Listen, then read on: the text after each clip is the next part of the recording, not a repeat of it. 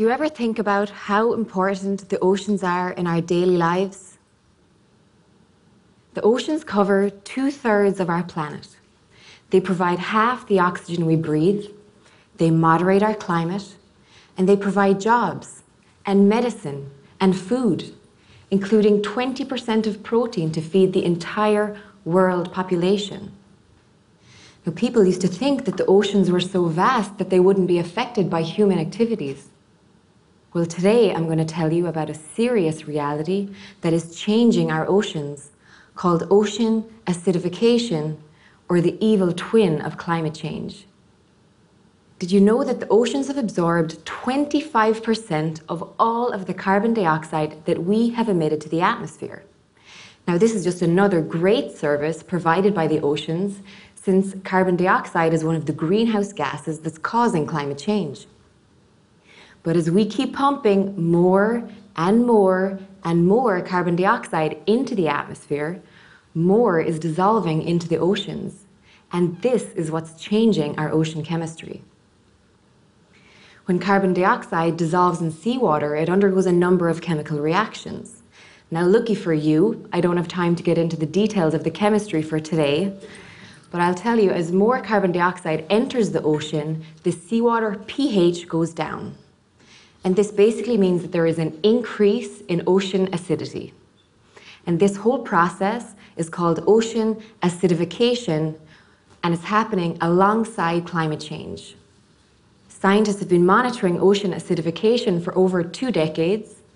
This figure is an important time series in Hawaii, and the top line shows a steadily increasing concentrations of carbon dioxide or CO2 gas in the atmosphere, and this is directly as a result of human activities. The line underneath shows the increasing concentrations of carbon dioxide that is dissolved in the surface of the ocean, which you can see is increasing at the same rate as carbon dioxide in the atmosphere since measurements began. The line on the bottom then shows the change in chemistry.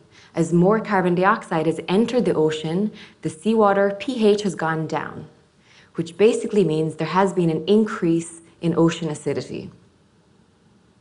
Now in Ireland, scientists are also monitoring ocean acidification, scientists at the Marine Institute and NUI Galway, and we too are seeing acidification at the same rate as these main ocean time series sites around the world. So it's happening right at our doorstep. Now I'd like to give you an example of just how we collect our data to, to monitor a changing ocean. Well, firstly, we, we collect a lot of our samples in the middle of winter. So as you can imagine, in the North Atlantic, we get hit with some seriously stormy conditions. So not for any of you who get a little motion sickness, but we are collecting some very valuable data. So we lower this instrument over the side of the ship, and there are sensors that are mounted on the bottom that can tell us information about the surrounding water, such as temperature or dissolved oxygen. And then we can collect our seawater samples in these large bottles so we start at the bottom, which can be over four kilometers deep, just off our continental shelf, and we take samples at regular intervals right up to the surface. We take the seawater back on the deck, and then we can either analyze them on the ship or back in the laboratory for the different chemical parameters. But why should we care? How is ocean acidification going to affect all of us? Well, here are the worrying facts there has already been an increase in ocean acidity of 26% since pre-industrial times, which is directly due to human activities. Unless we can start slowing down our carbon dioxide emissions, we're expecting an increase in ocean acidity of 170% by the end of this century. I mean, this is within our children's lifetime. This rate of acidification is 10 times faster than any acidification in our oceans for over 55 million years. So our marine life have never, ever experienced such a fast rate of change before. So we literally could not know how they're going to cope. Now, there was a natural acidification event millions of years ago, which was much slower than what we're seeing today. And this coincided with a mass extinction of many marine species. So is that what we're headed for? Well, maybe. Studies are showing, well, some species are actually doing quite well, but many are showing a negative response. One of the big concerns is as ocean acidity increases, the concentration of carbonate ions in seawater decrease. Now, these ions are basically the building blocks for many marine species to make their shells.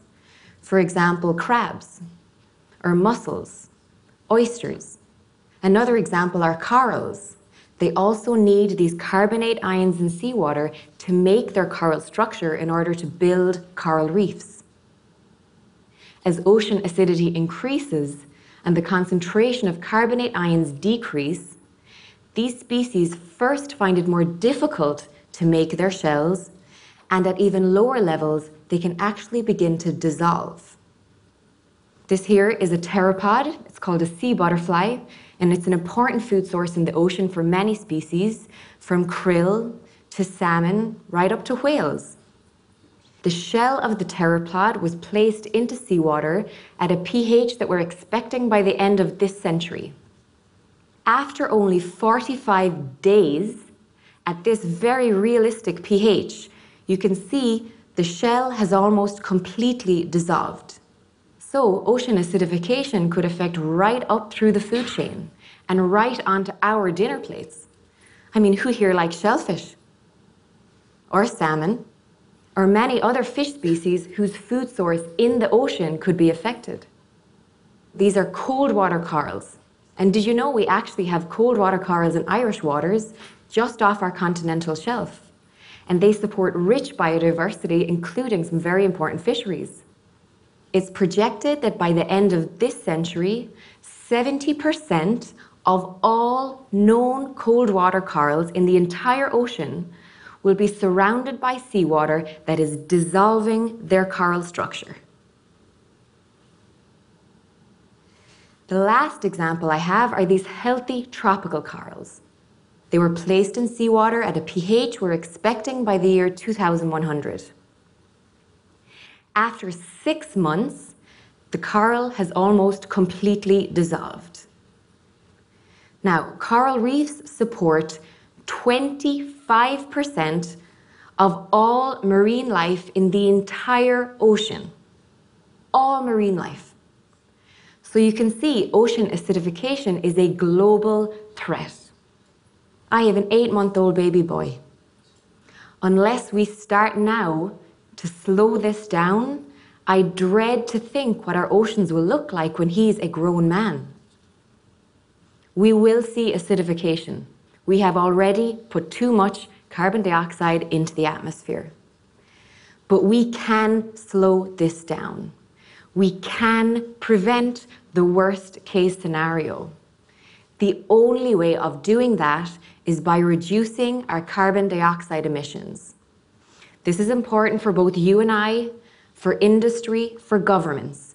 We need to work together, slow down global warming, slow down ocean acidification and help to maintain a healthy ocean and a healthy planet for our generation and for generations to come.